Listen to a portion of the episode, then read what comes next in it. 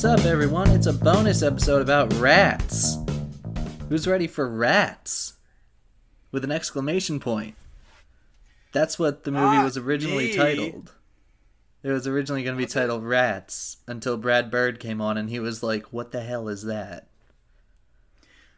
Honestly, I don't know like that it could have been any more gross.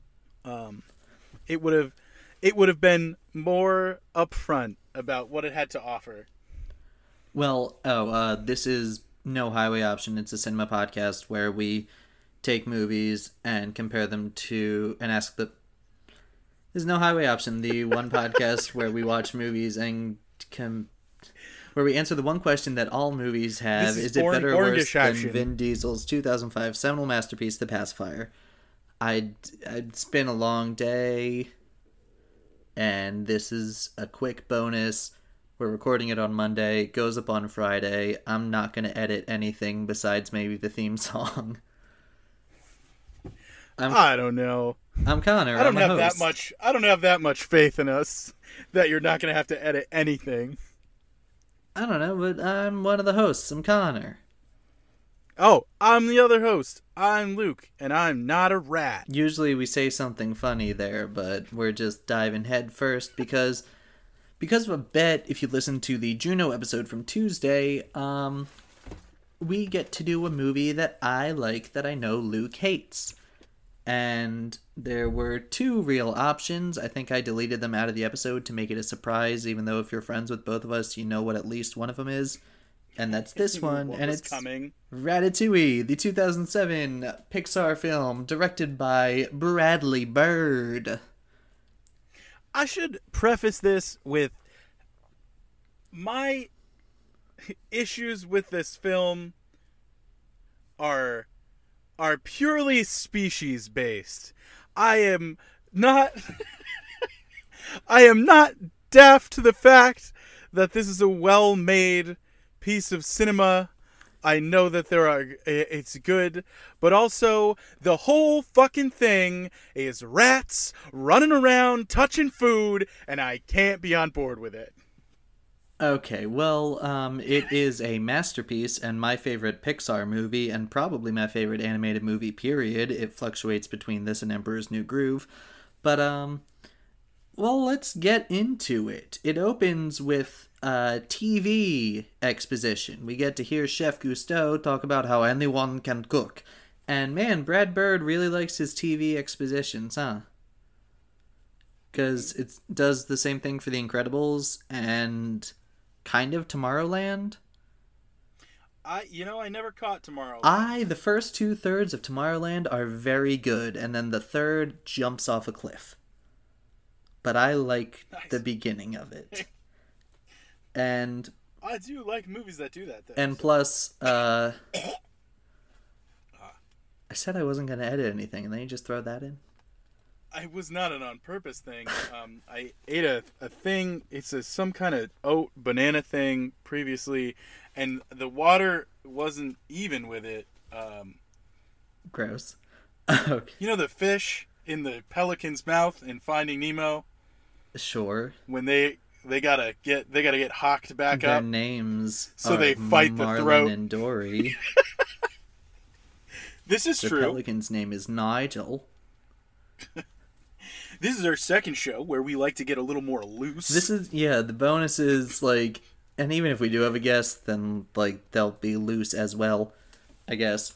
Um, it's not a comment on their personality. It's just moving on.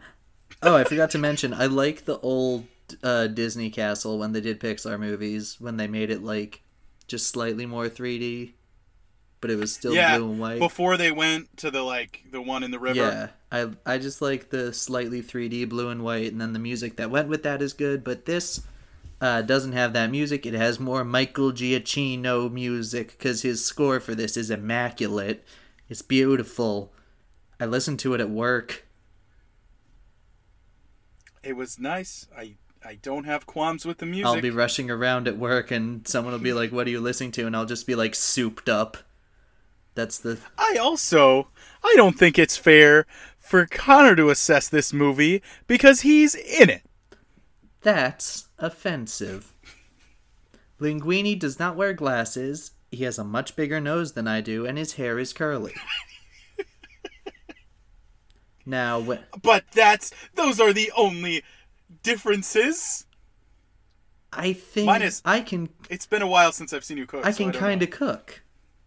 Yeah, I can do. but so can he by the end. No, he doesn't. He can kind of sort of He never cook. does it without Remy. Yeah, that's true. Yeah, but, so like, like he one has to assume that he can sort of do something. I mean, to be fair, this movie was like anyone can be a great chef. Anyone can cook. Great chefs can come from anywhere, and I was just microwaving nachos and scarfing them down like hell yeah, man. That's me. It's a nice. It's a nice message. Um, it was not meant to apply to rats. Well, okay, and also the whole looking like me thing. You're allowed to use that joke one more time throughout this Oh, entire nice. show. Not not this episode, the entire run of the podcast. Entire pantheon. Of if no a redhead person option. comes up. The only exception is if it's a Muppet movie and Scooter is there. Because Oh, I thought you meant I get to use. You are specifically Linguini one more No. time. it's just if It's red, just any red-haired comparison. you get I feel like we have episodes on the book already where we've used it. I don't think we do, do we? I don't know. It Might have been something that I'd blocked out if you said it, because I get it so many times. Hold us accountable, listeners. Email us about you get it. it so many times growing up where it's just like red hair, that's you. It's like, nah, uh, it's not. And it's like Chuckie Finster, that's you. I'm like, I didn't get glasses until I was in high school. Please stop. To be fair, you have a passable Chuckie Finster impression. That's just sounding like I have a cold. Listen, it's not just like universal. You're able to do it. You can ask Savannah because this is like in the wheelhouse of like my horrible Stitch. I also have a horrible Chuckie Finster. sti- I only do well. My one, Papas. our former guest on the Shark Tale episode, JT, uh, hated Chuckie Finster's voice, so I started doing it to bother him. Where it's just like, And you had to get good. it's just Tabby, we're going on an adventure, Tabby. Yeah, I man, was- that's I was supposed to get a live. that counts. I was supposed to get a live action reboot next year, and thank God they canceled it.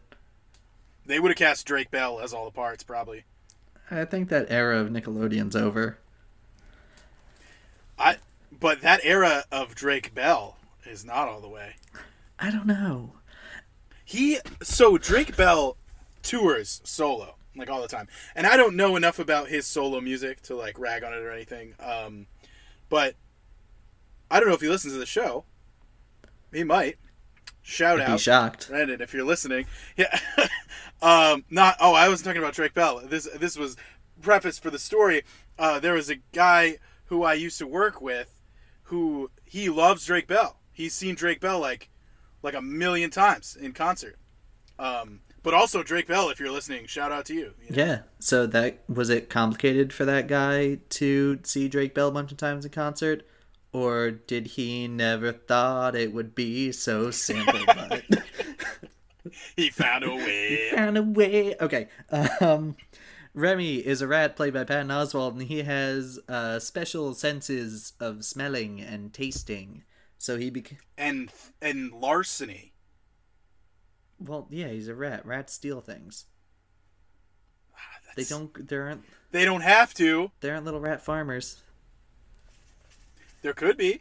What if this movie could have been rat farmers? They could have grown new types of rat food in the rat sewer. That's not interesting. It was at this point, uh, two nights ago, that I stopped watching this and stopped taking notes, and when I went to watch something brainless, so I turned on Josie and the Pussycats from 2001, and let me tell you, that's a stone cold masterpiece. But I'll talk about that later. You could uh, you could have brought that up. What are we on? What is this episode? This is in between fourteen and fifteen. Uh, yeah. Yes. Yeah, so you could have brought that up five episodes ago to Jessica, who, uh, for the entirety of our elementary school career, used to wear cat ears to school because she liked that movie so much. I understand. But we can talk about it later. Um, so Remy's like, I want to eat good food because I have a sensitive palate, and his dad is like, food is fuel, and fuel makes us go, and if you're picky about fuel, then your tank will run dry. Which, he has a point. He does. Uh, and that's that's all It's a line. I'm going to use on my future children if they don't want to eat a vegetable.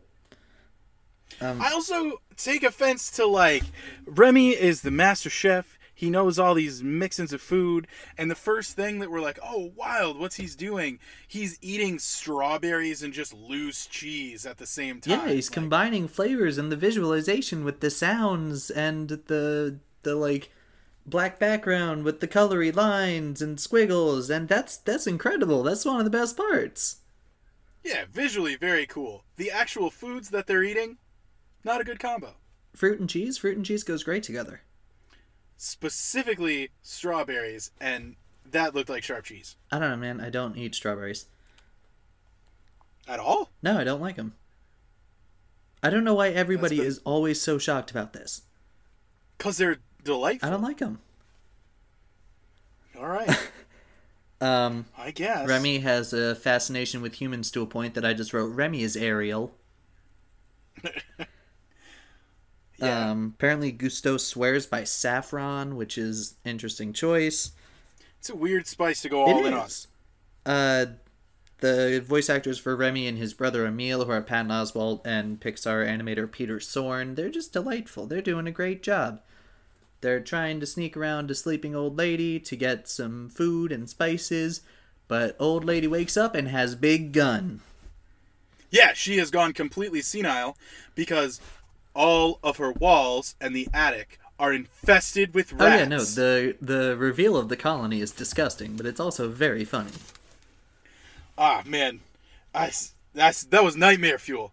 Just so many little rats. It- But they blink and then all run away. Also, we get our first explanation of oh he's a clean rat when he's when Remy is like oh I don't like to walk on all four of my feet because I eat with these. Um, But I would like to put forth that fleas don't grow on paws. Fleas grow in the fur. Okay, but he's not touching the food with the fur, is he? Ah, not yet. Not until later when his fur is touching all the food. Uh, we also are introduced to uh, Gusteau himself as a little ghost, who's a figment of Remy's imagination, who's played by Brad Garrett. Ah, He's finally here, I knew it was a calming presence. and he's fantastic. Uh, He Remy's is. running around buildings. There's he he almost witnesses a murder, but then they make out. Uh, there's the shadow of Doug the dog from Up chasing after him. Um, yeah, and then he's like, "Oh my God, I'm in Paris, and look, there's Chef Gusteau's restaurant, and the food looks very tasty, but it's only got three of the five stars that it used to have because Gusto died, and the food critic Anton Ego, dick." You mean uh, Hotel Transylvania's Adam Sandler? No. It's I, similar. 'cause I'm just saying, side by side, They're both spindly, but Anton Ego. their heads are remarkably similar. Anton Ego does not have the most noodly limbs in all of cinema. But he does have the same head. They're pointy, yeah. Uh, this is when Linguini shows up at Gusteau's and is like, "Hey, can I have a job? My mom was friends with Chef Gusto. Um, she died, and ev- someone says I'm sorry, and he's like, "Well, she believed in heaven, so she's covered." It's a good line. Yeah. We'll Uh, give him that line. So Linguini is hired as the garbage boy, and he uh, knocks over some soup. So he starts throwing stuff in, and oh no, that's gonna ruin the soup. And Remy knows that because he is food genius. So Remy uh, falls into the kitchen and immediately lands in soapy water, and after the soapy water is put underneath a broiler and into an oven for a second. It is hot, it disinfects him, and he is washed. You can't. You can't heat up a rat to make it not a rat.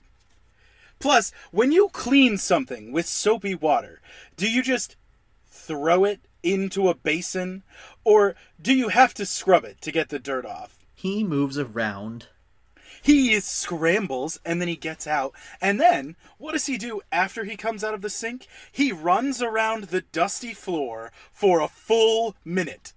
And he goes underneath the broiler and into the oven where it burns and disinfects Then he comes stuff. out of the broiler. And then when he goes onto the floor. Then when he goes to make the soup, what does he do? He washes his paws. he just puts water on them. He doesn't wash them He washes there's no them soap. good enough. Good enough for what? You know why there's no sequel to this movie? Because everybody got the plague. No, it's because the sto- Everybody ate at Linguini's and they got the plague. Di- you didn't even watch this, did you? I did watch this. Well, then why did you call the restaurant Linguini's when you know it's called La Ratatouille? Because Linguini is there. It's not his restaurant. It's Remy's. You think you think the rat went to the bank and got a business loan and there was a mortgage person not a mortgage person, a loan person there who was like, "Oh, hello, you are a rat. Let me shake your hand. You are a rat. Would you like some money for a restaurant? You are a rat." No, I think uh, Linguini had Gusteau's will and Gusteau's money, so he went, oh, I can afford this, and opened it for his rat friend, and it was his rat friend's. So technically, it's still Linguini's. But that's not the name of the place. uh, that escape sequence that we just bickered about is incredibly done and a lot of fun. Um, and so Remy tries to fix the soup by throwing stuff in, and I was trying to keep track of the ingredients, and it's very hard to.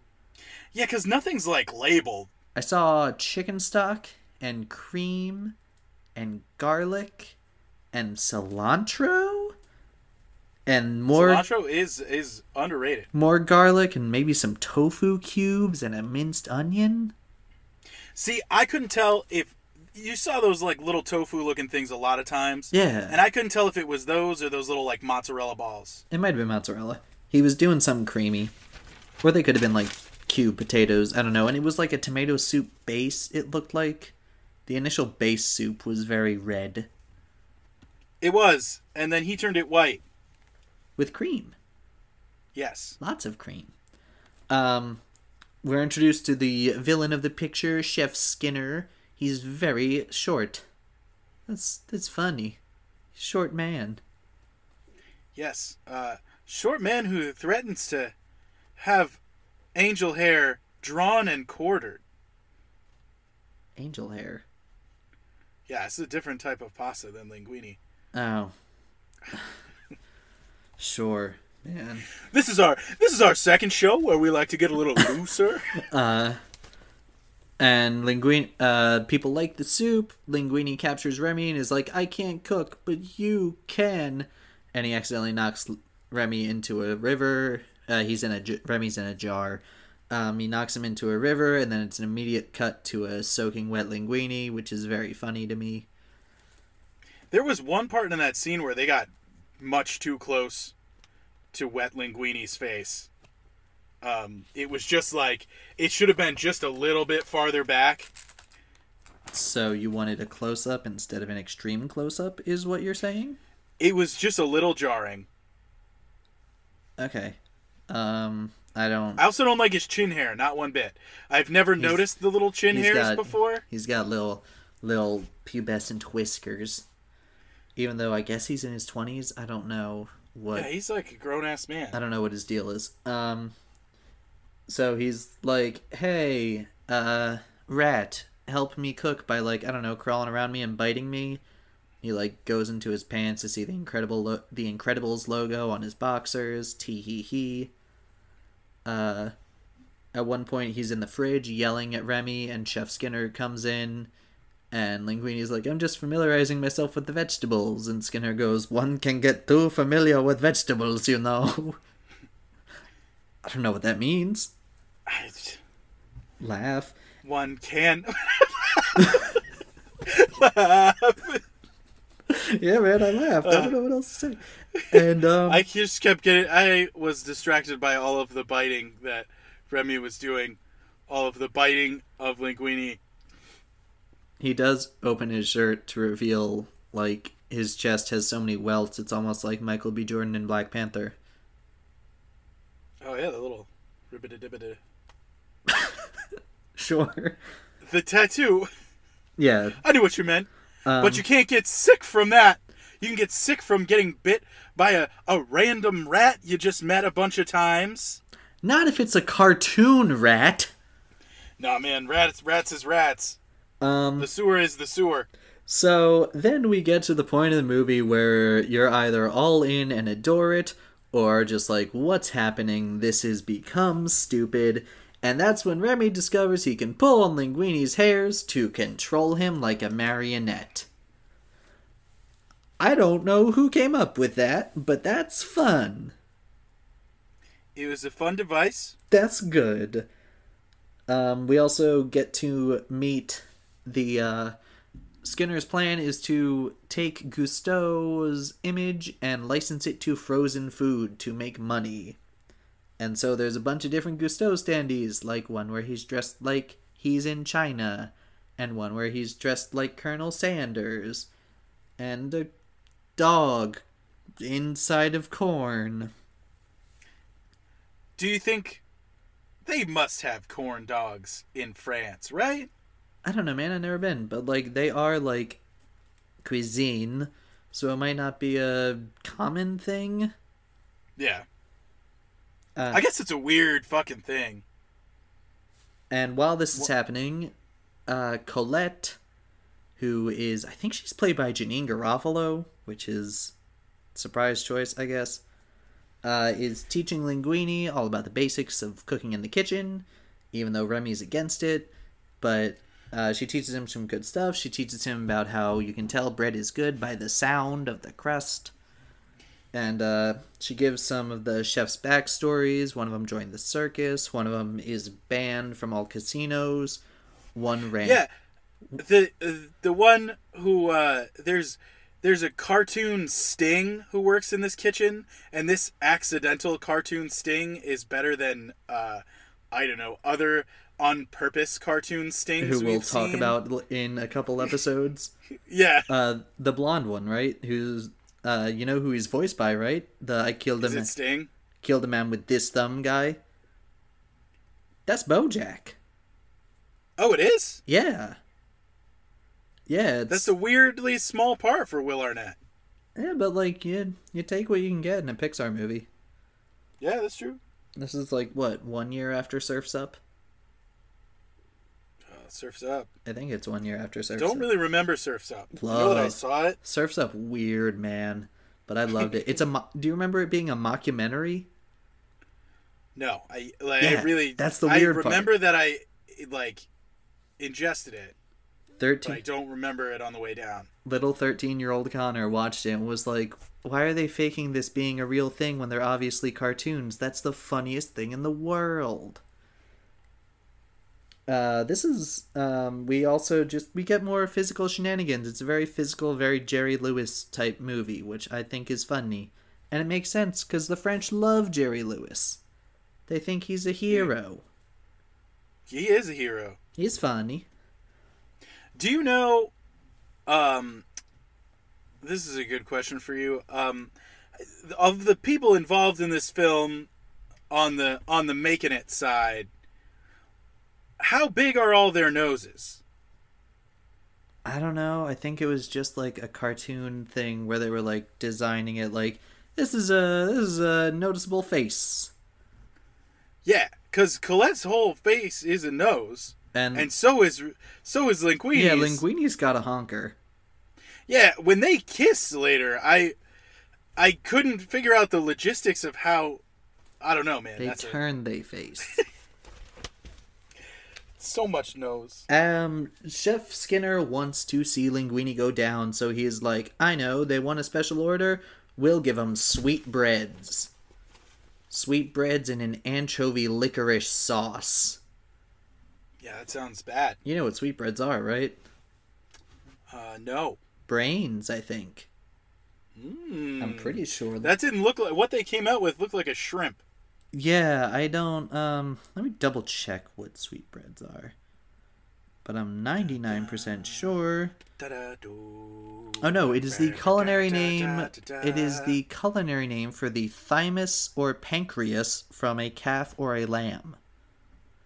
Sometimes they're hearts, Gross. sometimes they're throats. Yeah, it's uh, it's one of those use up all of the animal type foods. I feel like there's a lot of pe- people who like sheep. They really like all the different parts of it, um, like your, It's your not- haggis and Yeah. your. I don't know. You ever had tripe? No, I don't really like fish. It's, uh, no, it's tripe is cow stomach. ah, But I had well, I don't like that either. I've had it in a soup before, and it's actually surprisingly really good. I believe it. I'll try anything once for the most part. Um, but so Remy changes up the sweetbread sauce, and everyone loves it out of nowhere again. So Skinner is so mad he decides to get Linguini drunk, which is again funny sequence. It's funny. Why is it called Ratatouille? It sounds like rat and patootie. Rapatootie. While this is happening, uh, Remy's dad kind of finds out that he's been palling around with humans, so he takes him to the strangest store on the Paris storefront, one that's just rats hanging Yeah. on rat traps. It is just a And, like- rat trap depot. Which exterminators exist and they sell their wares, but you cannot have lo- just rat carcasses hanging as decoration. I'm pretty sure they're fake. Like I think they're toys or I something. hope. But like it's weird. Don't like it. But um there's a good line where the dad says you can't change nature, Remy, and Remy says change is nature. Good line, good inspiration. And then uh Linguini is asleep and hungover because he was forced to stay late at work and clean all the dishes.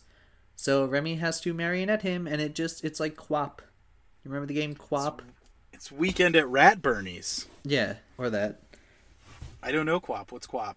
Uh, it was the game online where you controlled the legs of a runner, but like Q and W would control the calves, and O and P would control like the thighs. And Like the fucking like the octopus. similar, yeah. But it was Yeah. free in browser. Mm. Um, and we also get uh more looks at Anton Ego, who finds out that Gusteau's is a hit. And I like how this movie's not necessarily anti-critic like so many movies like this could be. I don't know. It's kind of anti-critic. It's- at the end. I mean, it's it is and it isn't. It's not like critics are stupid and always wrong, but he's like, you know, it's a it's a job. Sometimes we're dicks about it, but like that's fun. But like sometimes I just gotta throw my hands up and be like, shit, this thing that I thought was bad is good.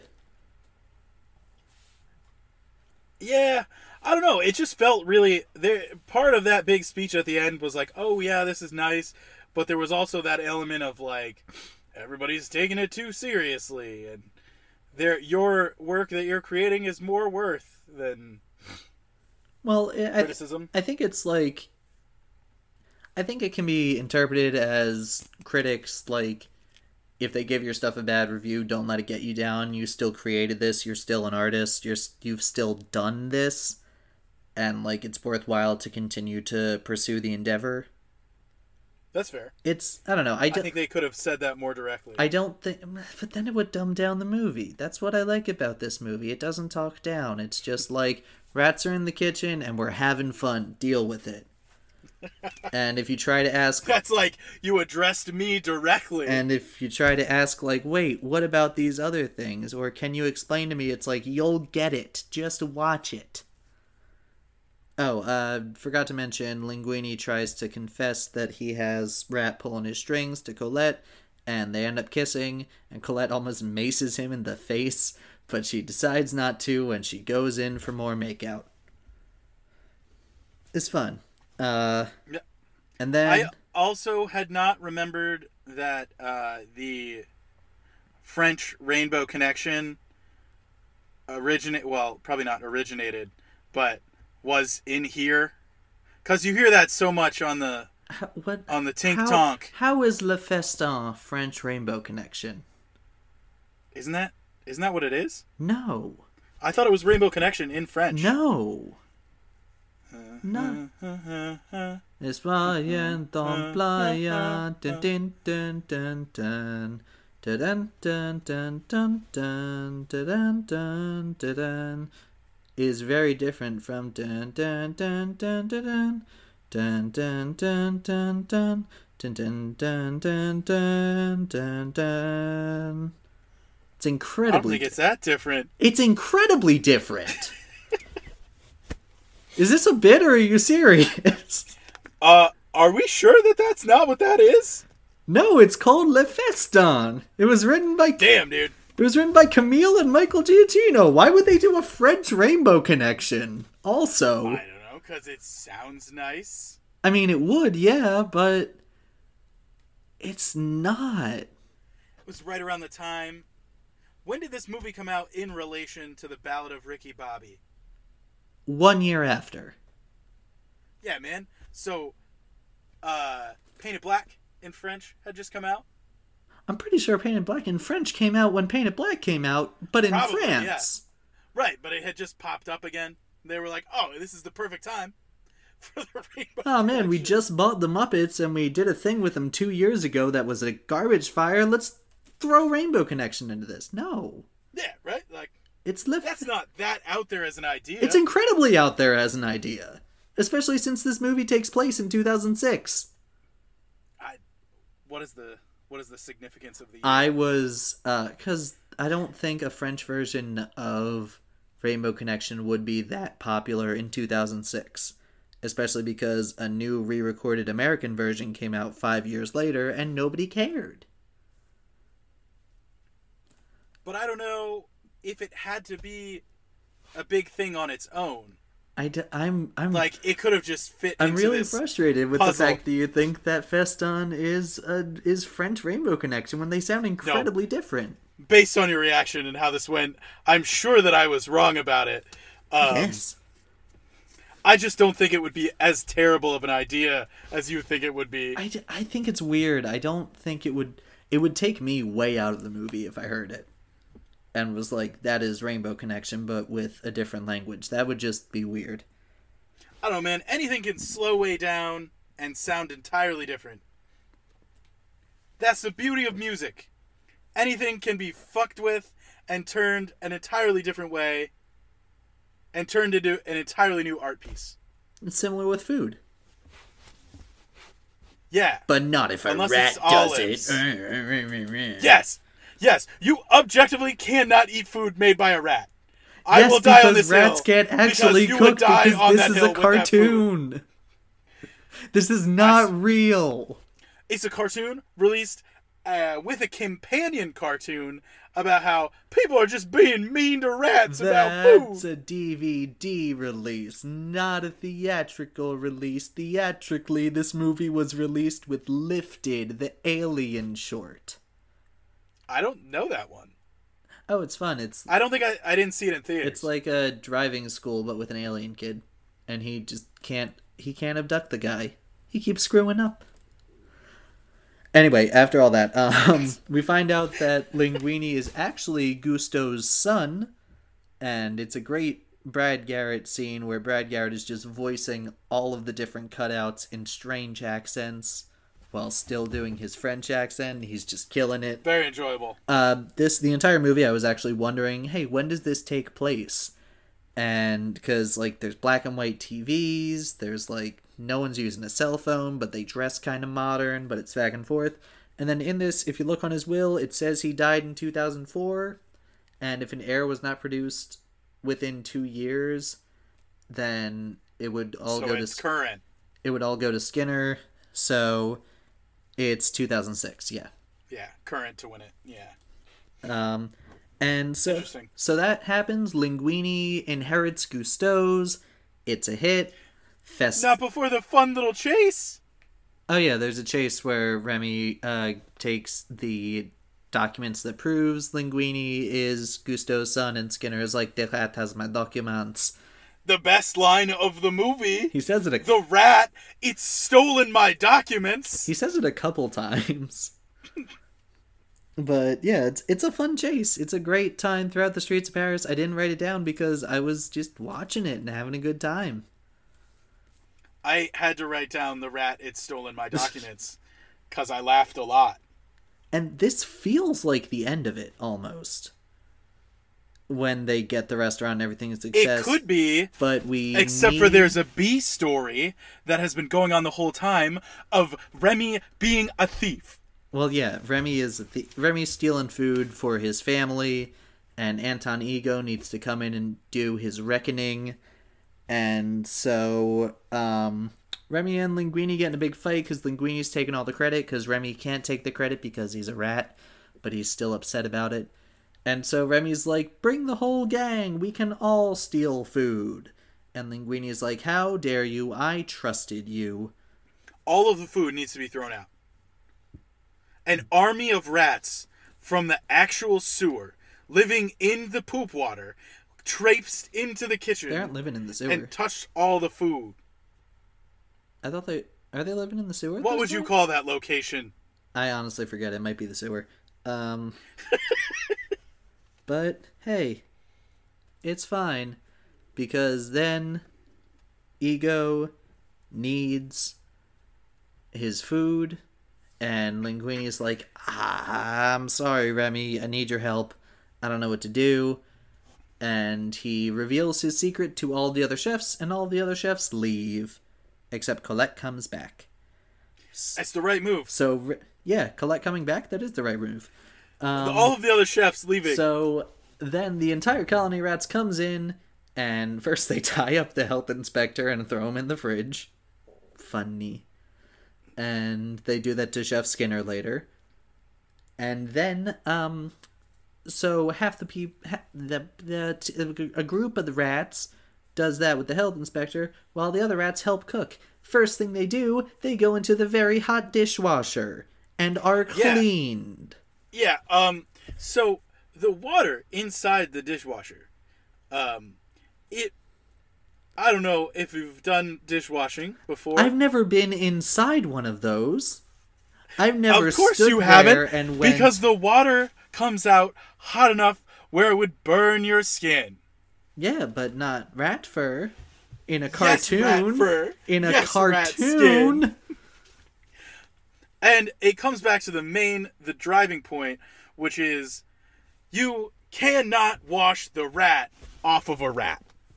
You just sound very prejudiced. It's not prejudice, cause they're rats. They're not real.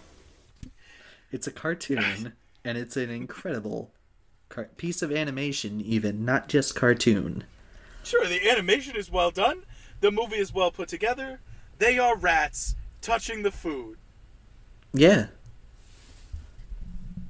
But guess what? You don't have to eat the food because it's not real food. Right, but all those people did, and we didn't see them again. Because the movie ended. Because they're not real. Did you know that computer? movie had to end, Did you know that computer people died. animation is just a series of ones and zeros all put together to form the illusion of life? Listen, you can talk all about the illusion of life. I'm gonna bring next time I, I come and see you, I'm gonna stop in the sewer and I'm gonna grab a rat and then I'm gonna put it in your soup. And I'll be like, Here you go, Connor. I made this soup with a rat. We sang about it. He First I put him in my underpants. He looked he liked my underpants, and then he crawled up and he bit my chest a bunch of times and we had a jolly laugh about it. Hey Luke, did And you know be like, I'm oh not man, a cartoon? Did you know I'm a human being? and that would be bad. But considering that these are cartoons, it's fine because it's a fictional world where rats can talk. I don't know, man. Um, so they make gratitude. You knew this was coming. You signed up for I this. I know. So they make ratatouille, and Anton Ego eats it, and he's like, "This reminds me of my mother. I love it. Can I meet the chef?" And they're like, um, "Sure, it's a rat." And Yeah, you have to wait till closing. so that people don't know it's a rat. So Anton Ego's like, here is my review. The food is incredible. It is a rat, but the food is incredible. So they get shut down. But oh no. They it's not Linguini's money. I'm really stupid. They say flat out. Ego is the owner of the restaurant. He invests in them. Yeah, because his mother was a rat. You see his mother. Yeah, she's a rat. That's mean. She's a bunch of different rats in a person costume. That's why he ate the food, and that's what I took away was, oh man, this this guy's mom was a rat. It is nice that uh she cooks food like a rat. it is nice at the end you see like his face is a little chubbier and he's just like got a little more weight because he's eating food now. He's not being a douche about it. He's just like food good.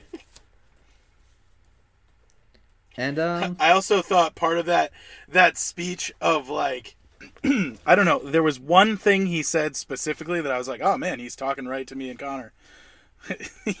he's roasting us specifically. it's like you can have your fun with it. You can it's fun to negatively critique and uh read negative critiques but like you have to realize that anyone can do anything or something i i don't know exactly what what did he just like and a great chef can come from anywhere and the no highway podcast can go eat shit Yeah, kind of. um, that's it. That's the movie. For one of my favorite animated movies of all time, I didn't take many notes on it because I just wanted to watch the thing. Just wanted to, you know, sit back and have a good time. And it's a I took all I took all the notes. Most of them were rat related. Um, and it's a bonus. but I, it's because I knew you were coming for me. And it's a well, yeah, because you're wrong about it because it's animated, and it's a bonus episode. So like, we're looser. Yeah, we're having fun here. Um, We get a little loose. We talk about rats here. we can still do the criteria. How's the soundtrack? It's incredible. It's good. Hey, Tink Tonk. What? It's not Rainbow Connection. Oh no, like, it's the It is the song from Tink Tonk. Yeah, it's the TikTok, like how they're singing it completely the je was and then oppa la bing bom bam bam. Because Ratatouille has like a meme life of basically just going, uh, the rat from Ratatouille is named Ratatouille and he can kick people's ass, and everyone being like, no, it's not. or like Ratatouille is actually a Gundam movie if you think about it, or like a mech suit movie. Which is tr- I guess. it's true technically. Technically. Um, you got anything for the dieselometer? Yeah, it's Shane Wolfe covered in shit. Um, All right, I'll take right that. after he got out of the shower. Uh, it's a very it's there's there's merit to the performance. There's good stuff there, but you wouldn't let it touch your food. It's covered in shit from the sewer. You're telling me if Vin Diesel bought you a plate of food, he's like, I may have made it while I was covered in shit. You wouldn't be like, oh, thank you, Vin. Specifically, not Shane Wolfe from the rest of the film. Specifically, Shane Wolfe standing in the living room covered in shit. Only that Shane Wolfe. I stopped listening when he said Shane Wolfe because I agree. It's a very uh, personal performance. Um, has the director gone on? What has the director gone on to do? It's Brad Bird. he has gone on to make a lot of good things. After this, he did Mission Impossible Ghost Protocol Ooh. Which is a good Mission Impossible. I mean, most of the mission. I think most of them, yeah, that you were gonna say that. Yeah, most of the Mission Impossibles are very good, but like this is the start of the new movies where it's more insane. I definitely had a Club Penguin account where either the the name or the password had Ethan Hunt in it. Weird. Mine was Yoda. It was like But Yoda 112 or something. My mom was like, "Why'd you do 112?" I'm like, "I don't know." but like, you want to know why I did Yoda? She's like, "I know why you did Yoda." Um, like, because this is this is my second Club Penguin. This is where we get a little looser. oh, I wrote these out of order when I wasn't paying attention, but whatever. little looser. Uh, Brad Garrett is, uh, or Brad Bird has also done Tomorrowland. Again, first two thirds are great. Last third falls off a cliff. And The Incredibles 2. And he's developing something original next that might have an element of music to it, which is interesting. Fantasia 3000? There needs to be a Fantasia 3D. I don't know why they didn't jump on that when 3D was big. Yeah, I, I'm a fan. I like the Fantasia. I dig the Fantasia. But like they gave Mickey his iconic Sorcerer's Apprentice, they gave Donald the Pomp and Circumstance in Fantasia 2000. We need a goofy Fantasia segment. Set to John Coltrane, where we finally find out I dig it. the thing about Goofy that we all want to know about. And it's that Goofy fucks. Well, yeah, he has a kid. yeah. It's like in the stand-up routine where I was like, Walt Disney needed to prove he wasn't a virgin somehow. I was uh, after that happened. My cousin walked up to me. He's like, "Why didn't you just say goofy fucks?" I'm like, "Cause I didn't want to say fuck in my stand-up routine. I wanted to be family friendly because I knew you were bringing your ten-year-old brother." I knew your infant was going to be here. Um, did I like it as did I like it as a kid, or would I have liked it as a kid? Yeah, man. I think it took me a bunch of rewatches to really appreciate it. I think the first time through, I was just like, "That was good," but then like every time it came on Twenty Five Days of Christmas, I'd just leave it on and be like, "Hell yeah!" Yeah, probably would have. I still don't all the way dislike it. I just Have have, the ideological differences. Dumbest qualm anyone can ever have about a movie. Uh, I disagree. who's the Brad Garrett Carol Kane? It's Brad. Brad Garrett. It's Gusteau. It's Brad Garrett. Um, is there anything as memorable as the Peter Pan dance? For me, it's the soundtrack and how good the food looks, because the food looks delicious. See, I say that first scene uh, in the kitchen. That's a good choice too. And is there anything as batshit insane as the Sound of Music subplot from the Pacifier, which, in case you don't remember, is the scene in which Seth dyes his bleaches his hair blonde and has a Nazi armband, and everyone's like, "That boy's a Nazi," and then Vin Diesel follows him, and it turns out he's just Rolf in a production of The Sound of Music with like a forty-year-old Liesel, and uh, that's introduced with like maybe 20 minutes left in the movie and it's resolved in maybe two minutes. the concept of rats in a kitchen is insane. Ah, yeah, you you beat me to it. Yeah, it is. I can admit that. But, like, it's a cartoon. That's And, too many rats. uh, what'd you rank it? um, I gave it strawberries and cheese in a Burger King wrapper. Better, worse? Um, you get to hear me clear my throat because I'm a little bit looser here. Let me Um, clear my throat. Uh, obviously, this movie is better than I personally give it credit for. Um, I know that my thing is my own personal thing with rats. Uh, it's still not better than the pacifier. Can edit that so it's just this movie is obviously better than the pacifier. Don't you dare! Um, yeah, I gave it 40 pieces of cheese out of 40. It's perfect. It's a perfect movie. It's better. It's perfect. So, um, I disagree. that's that quick discussion on Ratatouille. Uh, we don't have a coming attractions game, so we're just gonna talk about, uh, you know, how what's coming up with the podcast, how we think it's been going, thanking you all for listening, and um, we might Yeah. talk about stuff we watched recently within this week. So, first up, we've got some good guests coming up. I don't know if we want to reveal the movies just in case people play coming attractions along with us. I've never Yeah. like known what to do about that. I think we can- we can leave the movies a secret. Uh, you you hear them as they come up. Yeah. It's incentive to listen all the way to the end Well, because you you- you'll be able to beat me to guess what it is.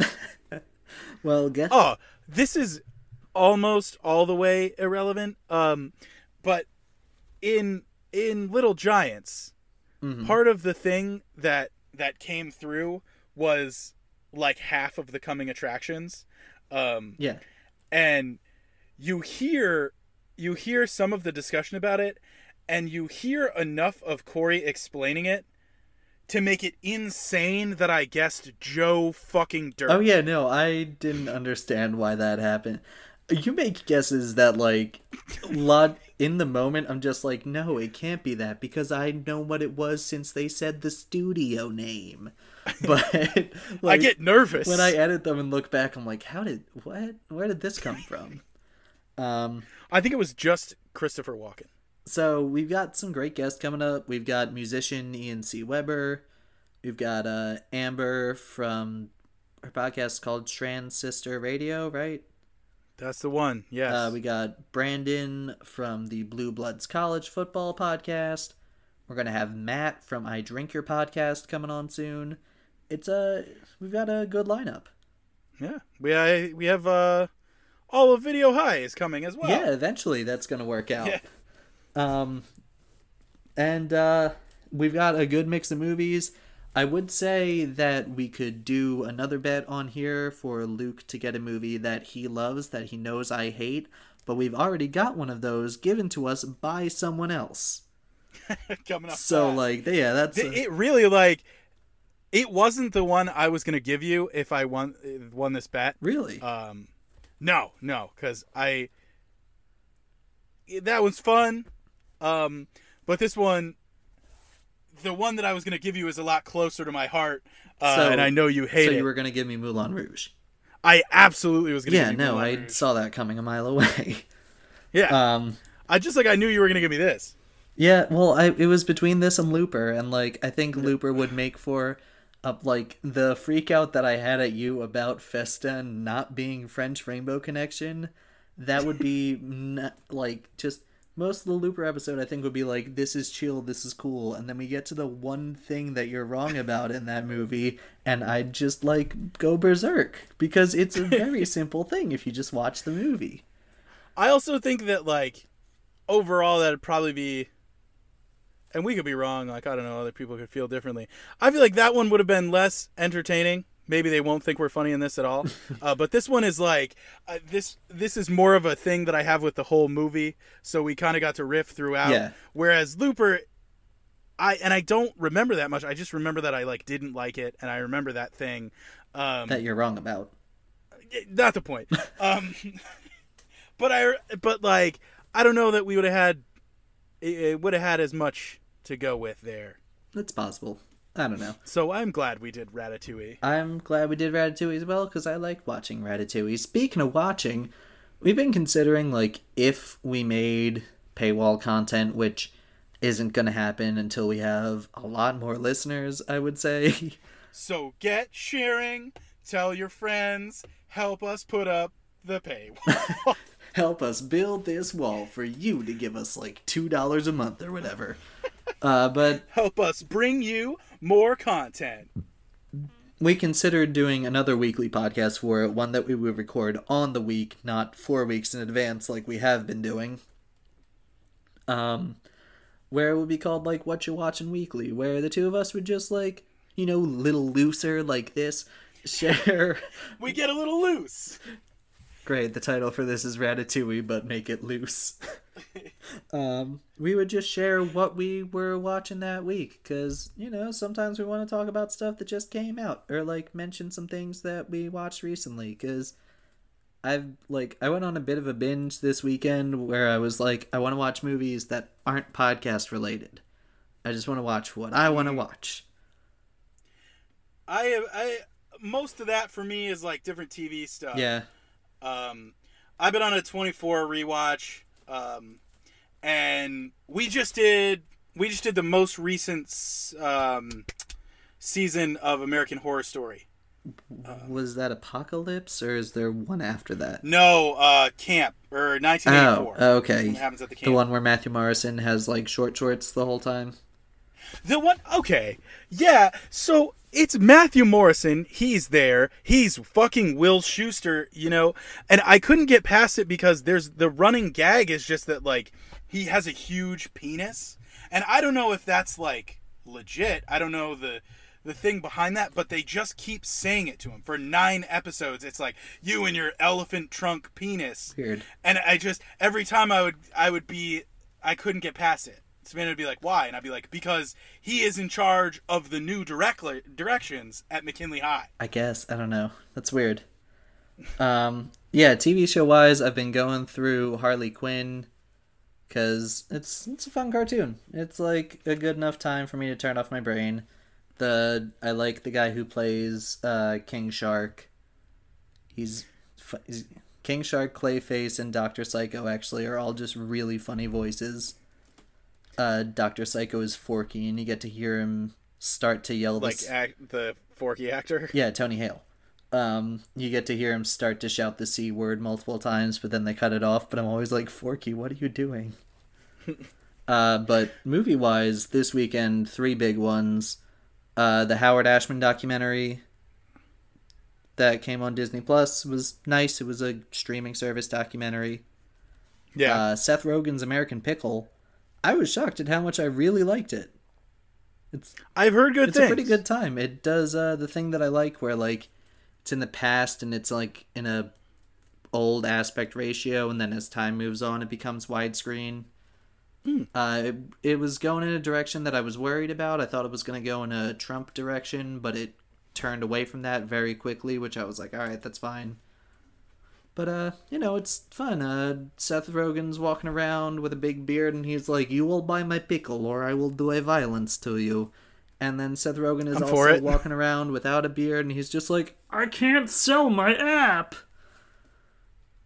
It's it's pretty good. I I dug it. Right on. And then uh, I'll check it out. Last but not least, as mentioned earlier, Josie and the Pussycats from 2001 is a masterpiece.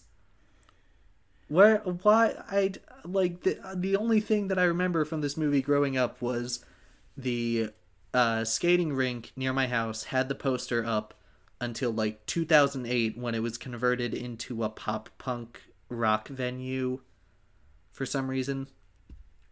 But um I was I would always like skate by and be like that movie came out in 2001 why is the poster still up? I get it now. Whoever owned that place was just cool cuz they were like, "Hey, want to spread the word about this anti-consumerism, anti-capitalist masterpiece that predicted going viral, like the viral music scene." Cuz do you know what the plot I never saw Have it. Have you heard Uh, anything about the plot? No. So it's like, you know, oh, uh, Josie and the Pussycats from Riverdale and their rise to fame as a pop girl group, and Alan Cumming is this evil record label producer. Because the record. Is he Floop? Nah, it's. Well, yeah, it's Alan Cumming, but it's less floop. But, um, because the record label is working with top secret technology that the governments of the world are interested in because they are uh, putting subliminal messages underneath the music to get teenagers to buy into fads and like change their thoughts and Interesting. because all that spending is good for the economy and the economy is good then the country is good uh, america is the most ass-kickingest country in the world those lines are delivered in an informational video to the leaders of the world by eugene levy playing himself it is a strange thing but That- it is a stone cold masterpiece That's something. I like I I couldn't I couldn't believe what I was looking at. But um and besides My whole experience with it, as mentioned earlier, Jessica. yeah. And um that's kind of all I've watched this week. I mean, I watched Muppets Now when the new episode came out because I'm keeping up with that when it comes out every week because it's a new Muppet show and it's very good. You are the Muppet guy. It's good. It's a lot of fun. It's, you know, very similar to the original Muppet Show in that, like, it's focusing on the sketches more than the behind the scenes stuff. And Right on. Matt Vogel's Kermit the Frog is good. Stop complaining. I did see that on your Twitter. Stop complaining about it. It's good. I uh I don't know enough about it to complain about it. People are just like, the voice sounds different. I don't know. I can do a better Kermit voice than him. And I'm like, yeah, he, he made it deep. Shameless Connor Kermit plug That wasn't happening here. That wasn't even my Kermit voice. And besides, I wouldn't do that because Matt Vogel is doing well. Yes, he changed it so it's a little deeper and a little more towards the front of the mouth and in the throat. But he's got the personality back to the way it was before recently, where Kermit just became a sad sack. Some of the modern stuff, Kermit's just. Who drinks tea? some of the modern stuff, Kermit's just like, oh, everybody's going away and I'm so sad and blah blah blah. And now he's just like freaking out at people again and he's like making disgruntled faces and I don't know, it's it's it's good. He's good. Also, for for some reason the Swedish Welcome, chef, to, welcome to our second show where we get a little looser. Connor says a lot of stuff about the Muppets, and I say, "Cool." it's interesting. They give the Swedish chef a new segment and uh, they're only two episodes out, but the Swedish chef's segment is in both of them. And uh, both times the chef is kind of an asshole now. They kind of Wasn't he always? He was mostly just oblivious, but now he's like actively like the host who's a turkey is like don't like be careful cutting up those peppers for this taco chef. They're spicy and he's just like they're spicy. Ooh, they're spicy and he's like putting all the peppers on his fingers. He's like looky looky, ooh, they're spicy. and he's just being a dick. It's funny. Right on. Sorry, that was yeah. Um I don't have anyone to talk about Muppets Now with. No, no, I just don't have any like. I have a single tweet. I believe and, you. Like Sounds that's cool. it for the day. Um, yeah. You watch anything else? Um, that's like the extent of my my TV stuff. I've been on uh, I've been on like the gaming grind, which is probably the same as the Muppet thing. I could go off about how like Cuphead is is beautiful and fun, but so fucking oh, infuriating. Oh, Cuphead's so and finally fucking just came to PlayStation. I I don't know why I said it that way. PlayStation. PlayStation. I play it on the station. no, I I got Cuphead on Switch a while ago, and like, I I can't get any further than like I'm I'm really bad at it. It's yeah, man. It's I will say though that there are plenty of games where I have just died over and over and over again, um, and this is one of the more entertaining to do that in It is super fun, yeah. because the visuals and the music. Mm-hmm. It is the sweatiest my palms have ever been with a video game. I think. Uh, also, the Ty remaster came out. Super cool that that was a thing at all. oh, the Um, Tasmanian tiger. Yeah, yeah, and they're like they're Krome Studios is is a little lesser known, um, and so they put a Kickstarter out to remaster this game, and they initially were gonna just do it for Switch, and they added PlayStation and Xbox's reach goals, Oh, nice. and they met them. Cool. You know what they need to remaster? That I've heard rumors about, and I've heard people being like, "This gotta happen after Battle for Bikini Bottom. We gotta get this." I don't know. Simpsons Hit and Run. I never played Hit and Run. I know, Oh, it rules. but I did play the other one. Uh, Road Rage. No, not the car one. Oh, the movie The game. one that was or just the Simpsons Not- game the sim- yeah, that was and I thought that was cool. came out the same year as the movie, so it's kind of connected. But Hit and Run's fun. All right. Do we have anything else, or do you want to stop this? We're just getting loose. Yeah, but well, also uh, we should, you know, consider stopping this soon because I got uh, forty-five minutes to post the episode to finish editing. They don't know that. to finish editing and Because when this comes out, it'll be Friday, so you will have already done it. Yeah, I know, but I don't know behind the scenes No, that's fair. peekums. um, editing the Juno episode, which you've probably already listened to, which uh, you hear the results of this bet on. I think we started out strong, and now we've kind of careened downwards. Yeah, but I, I mean, this is this is kind of some other stuff we can do. We, uh, we like we like noodling around. We like talking about stuff, I and do like noodles. it seems like it seems like some of you guys are having fun with us. Yeah, thank you And, uh, for those who That's pretty rad. have been listening from week to week. It's a good time. It's Yeah. uh And we're open to we're open to feedback. We Yes, love hearing from people, so let us know some stuff. Please let us know. Tweet us, email us, nohighwaypod at gmail.com. Uh, review us on iTunes. We currently have uh, six reviews and seven general ratings. Someone just didn't write a review. Uh, one of those reviews is from me, so that doesn't count. it's just me going this. So five. it's just me going. This is how you write a review. But it's a you know it's a fun time and like to tell your friends if you think it's a fun time. Yeah, spread it around. Let everybody know. Let everybody have some fun. know. Cause we're we're uh, we're digging it. I'm proud of it so uh, far. We'd like to be. Yeah, yeah. We'd like to be able to My do some more for you guys. my mom has told me that she listens to mo- episodes where she knows the movie, Oh yeah. and she only yelled at me once. Because she was like, I listened to I'm Gremlins, and you made me sound like a terrible person for saying that, like, I would tell you things are scary. And I'm like, but you did. Um, my parents listened to Overboard. Okay. Uh, my dad was like pretty checked out, which was like on par with where I thought he was going to be. Um, mom was more on that she liked that movie. She thought that we were mean about it. Uh, but then I found out I forgot th- that I didn't get to do the egg thing at any point. Uh, apparently, old fridges used to come with uh, like an indent. Like you know when you bring a tray of deviled eggs somewhere and it's like an indented. Um, yes, I bring trays of Tupperware? deviled eggs everywhere. yeah, but I I walk into to work in and they're like, oh my god, there's deviled egg boy right there. Uh, yeah. So they were listening to that, and my mom just like started losing it about the egg thing, and then I kept saying it, and I was like, "What?" And then she was like, "Oh yeah, that's like you wouldn't know about it because that's like a thing." But her house burned down when they were little, and I guess Oh. she has this memory of like going back, and the fridge was there, and like pulling the eggs out of there and then throwing them. Hmm. Interesting. Yeah, my dad was like, and we can tell you that story because this is where we get a little looser. my dad was like, yeah, I gotta listen to it at some point, huh? And I'm like, I mean, you don't have to.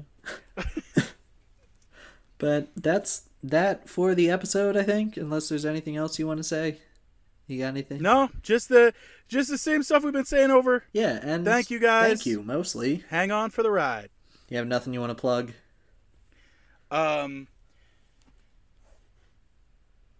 man, I was thinking of like a, a plug joke.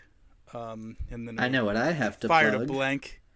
Um, I mean, mostly, mostly the show. Um, you can also, I don't know, you could. Oh, uh, we we have an stuff. Instagram now. We're not going to mention Yes. that for about five episodes, but um, we do have an Instagram now. It's still at No Highway Pod. It's you know it's like the stuff we're posting on Facebook and Twitter, but more half and half. Because some days I'm posting on the Instagram, some days Luke is, and like you'll Right. you'll get the different voices. We don't have a brand voice because it's just woo. because we're still working on it. We also we have uh, we have the YouTube channel. Um, it's moving pretty slowly. Um, but it exists, uh, and Zoom is on there, and other episodes will be uploaded. right, so do you want me to delete the part from the Juno episode where you're like, at this point, all of them should probably be up there? Uh, no, you can like you can like I'll I'll write something about it probably. Um, but I'm hoping to at least have G-Force up there by the end of the week. Um, yeah. Uh, also, in case you're interested, I appeared on an episode of the D College podcast recently with my Disney roommates. Uh, we talked about our experiences with the Disney College program, and we played a game that I created called the IP Remix Challenge, where you have to re-theme Disney rides. Uh, one of the challenges was how do you make the Tower of Terror a recess ride? Do you remember Hmm. recess? Yeah. uh, it turned into uh, the winning pitch was from Brandon, our future guest, and he was like, "Keep the ride the same, but make the outside look like T.J. Detweiler." so it was the Twilight Zone Tower of T.J. I'm for it. But um, that, that's all I got. I mean, We're just riffing here. I do have to plug my laptop into its charger. Oh man, I probably do too. I actually don't. It's I got like three hours left on it. But we're not gonna riff for another three hours because I have work tomorrow and I have to edit the rest of Juno. So and I have to finish the poster. That's and maybe G-Force. that's that. Thank you all for listening to this little looser bonus episode about Ratatouille. Uh, tune in. Oh, and you know, wait, wait. But before we go, uh, what's your favorite Pixar of all time? Or can you, or do you want to riff off a top five? Um, what is my favorite? Because I can riff off my top five. I I think it's still got to be Toy Story. OG. Yeah. Okay. Uh, my top five: number one's Ratatouille, number two is Inside Out, number three is OG Toy Story, four is WALL-E, and five is Monsters Inc. All right. Well, I was not prepared for a five. Um, I've got but I'll come back to you. I've got a full list. I'll come back to it. I've got a full list on Letterboxd. I like updating it and looking at it of just every Pixar movie ranked. Anyway, that's that.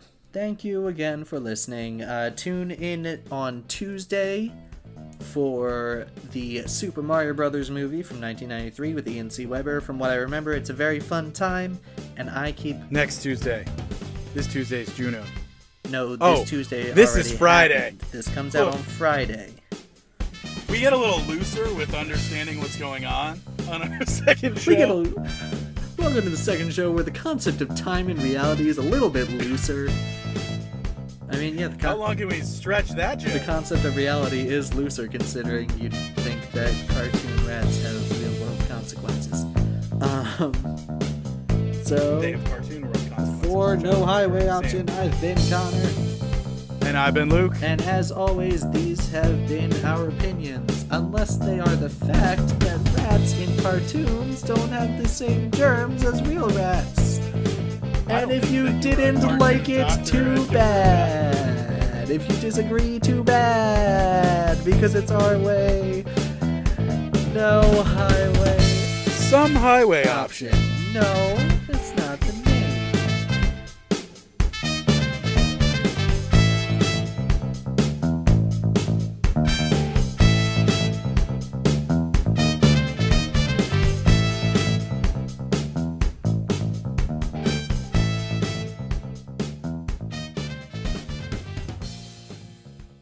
theme music for No Highway Option is the song Welcome to the Show by Kevin MacLeod, licensed by using the Creative Commons Attribution License. To find this song and more songs like it, or to read the full license for yourself, you can follow the links in our show description.